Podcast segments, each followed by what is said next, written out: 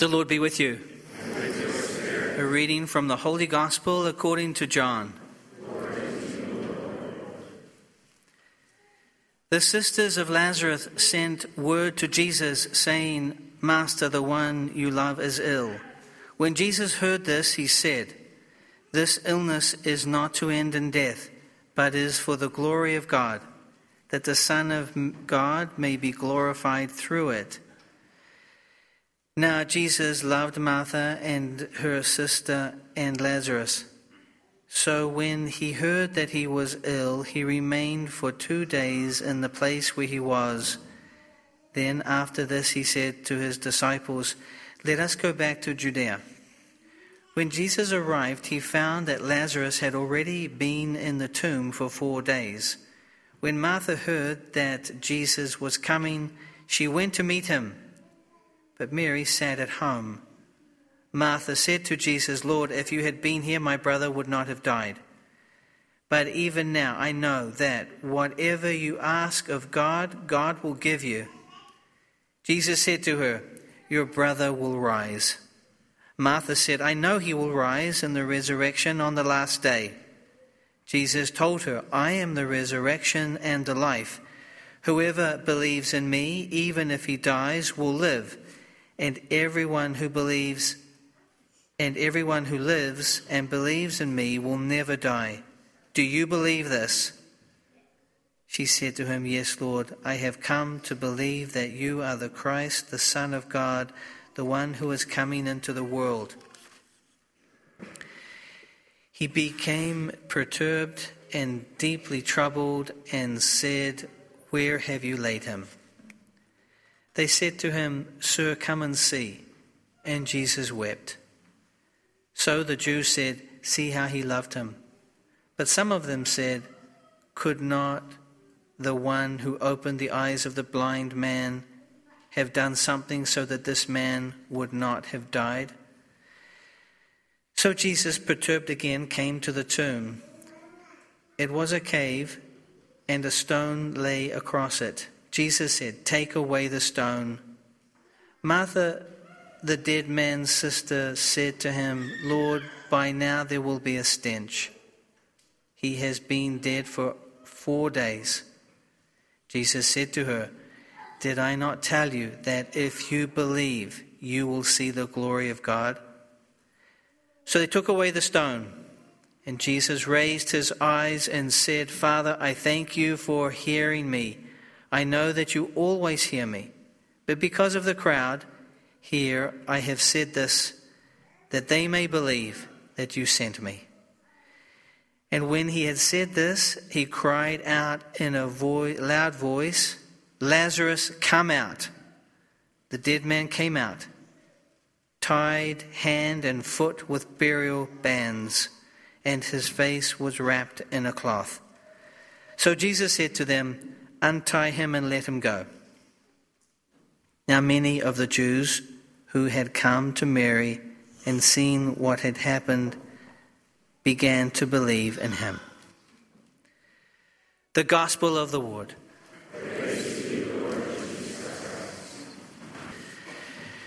Out of the depths I cry to you, O Lord. Lord, hear my voice. Let your ears be attentive to my voice in supplication. The psalm gives us direction for our time of reflection on the readings. Be attentive. The Holy Spirit usually whispers. He wants to draw us into the sacredness of the Scripture. Then in the opening prayer, we heard, May we walk eagerly in that same charity with which, out of love for the world, your Son handed himself over to death.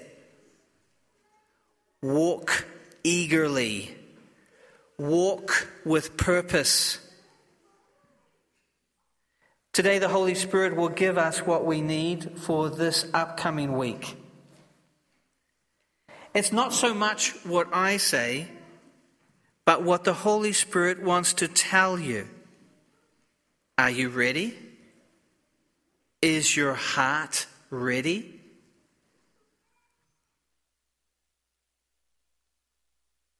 Holy Spirit, I am ready. I am listening. I am eager to be accompanied by you in this fifth week of Lent. Come, Holy Spirit. Show me where I need to be freed from worldly attachments. I remember being in the Chicago airport one day, minding my own business, eating a McDonald's cheeseburger. I noticed an African American woman walking briskly with her child in tow.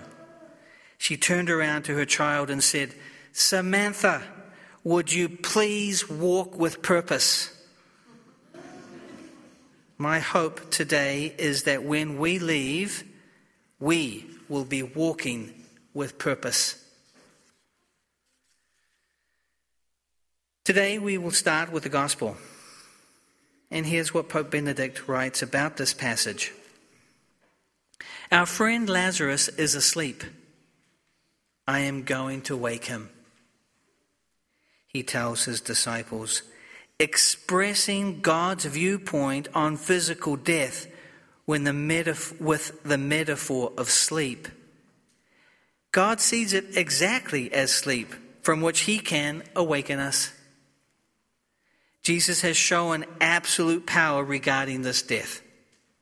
Seen when he gives life back to the widow of Nain's young son and to the 12 year old girl. Concerning her, he said, The child is not dead, but sleeping, attracting the derision of those present. But in truth, it is exactly like this bodily death is a sleep from which God can awaken us at any moment. Our prayer for each other today is that we discover where we might be sleeping. The spiritual life consists of always being ready to adjust and change where necessary. In today's world of technology and communication, we have at our fingertips amazing resources to know more about Jesus. Just think of Bishop Barron. Almost has become a household name in Catholic America. But just because we have more information doesn't mean automatically that I'm going to be a better person. So, today at this Mass, don't be afraid to ask yourself hard questions. It will make week five of Lent more meaningful. Where have I fallen asleep? Where have I slacked and waned? What is holding me back? Where have worldly allurements begun to grow like weeds in my garden of virtues? The words from the prophet Ezekiel will echo in your hearts as you claim for your own what needs to be changed. I have promised, and I will do it, says the Lord.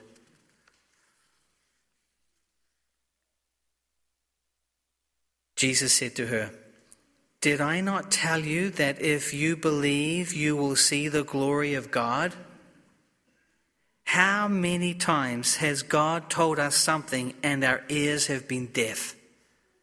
Or he has shown us something and our eyes have been blind to it? This was a very special family for Jesus. He had become for them a close friend. He knew them well. If they had cell phones in those days, they would have been texting each other. Hey, I'm almost there. But Jesus chose to wait, and therein lies a mystery that we can relate to. Jesus has not shown up when they wanted him to. This must have been very perplexing for them. Was Jesus just slacking in his duty as a friend? No. His delay in answering their prayers had a purpose. This was to be a sign for many that he has power over death. As a priest, I am accustomed to hearing Father, why hasn't Jesus answered my prayers? How long do I have to wait? Now, many of the Jews who had come to Mary and seen what he had done began to believe in him. These words are similar to the ones from the recent gospel about the woman at the well. We no longer believe because of your word. We have heard for ourselves, and we know that this is truly the Savior of the world. Many times, I don't have the right answer for the tough questions people ask me, and it can be very humbling. But inevitably, the answer does come. Jesus makes it quite clear in the end all our doubts and difficulties are for a reason so that He brings something good out of it. When was the last time you didn't get an answer? But in the end, God won. It's happened many times to me over the course of my priesthood, and today I am grateful God didn't answer my needs right away because He taught me what St. Paul wrote to us today.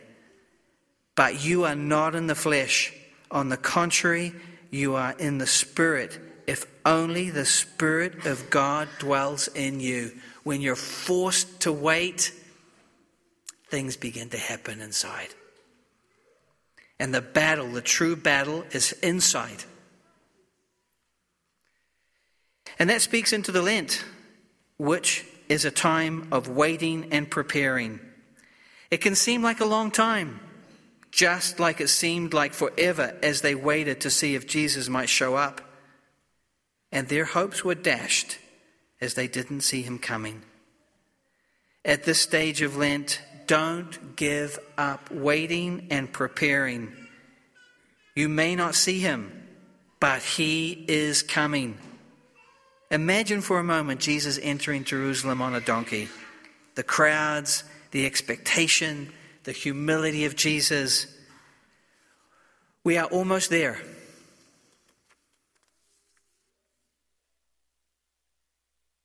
Lazarus, come out, untie him, and let him go.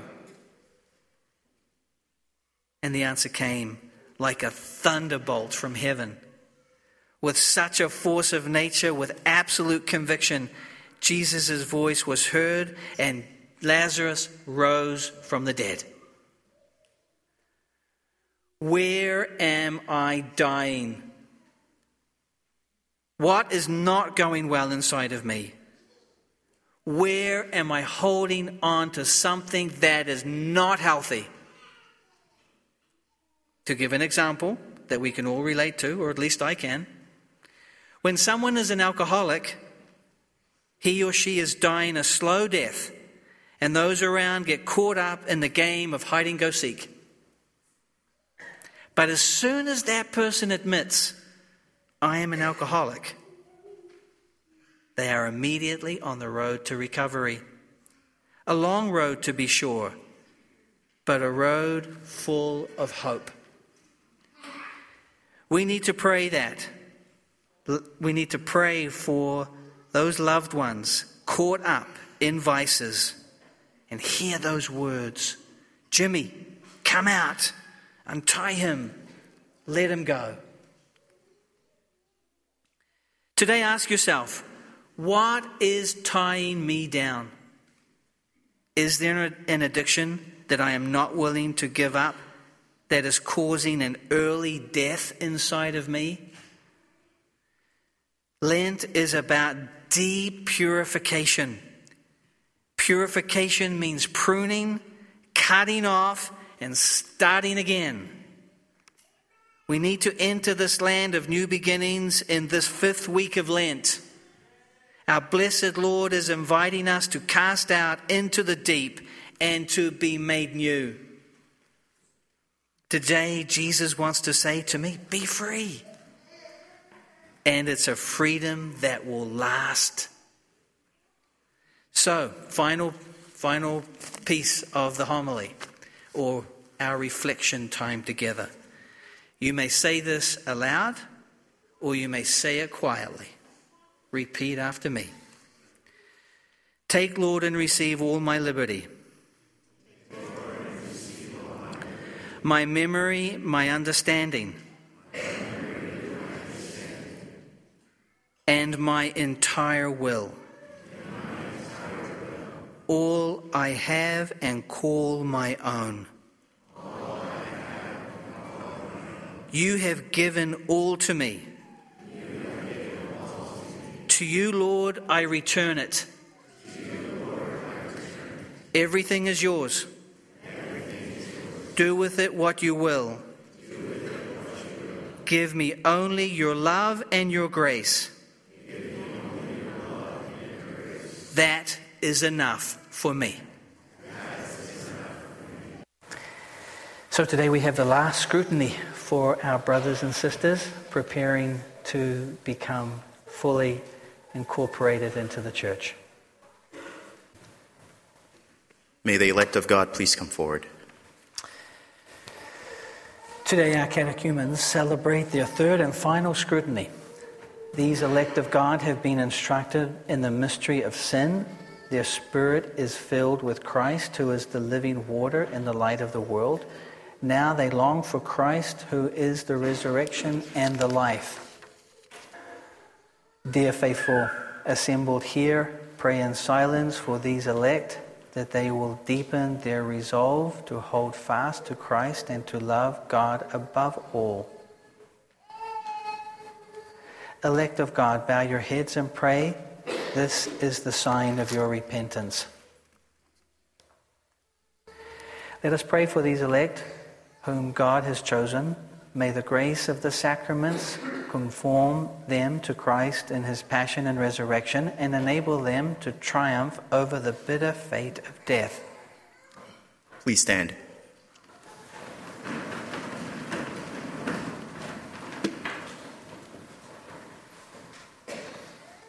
That faith may strengthen them against worldly deceits of every kind, we pray to the Lord. that they may be freed from sin and grow in the holiness that leads to eternal life. We pray to the Lord. that liberated by repentance from the shackles of sin, they may become like Christ by their baptism, dead to sin and alive forever in God's sight. We pray to the Lord. That they may be filled with hope of the living of the life-giving spirit and prepare themselves thoroughly for their birth to new life. We pray to the lord, lord.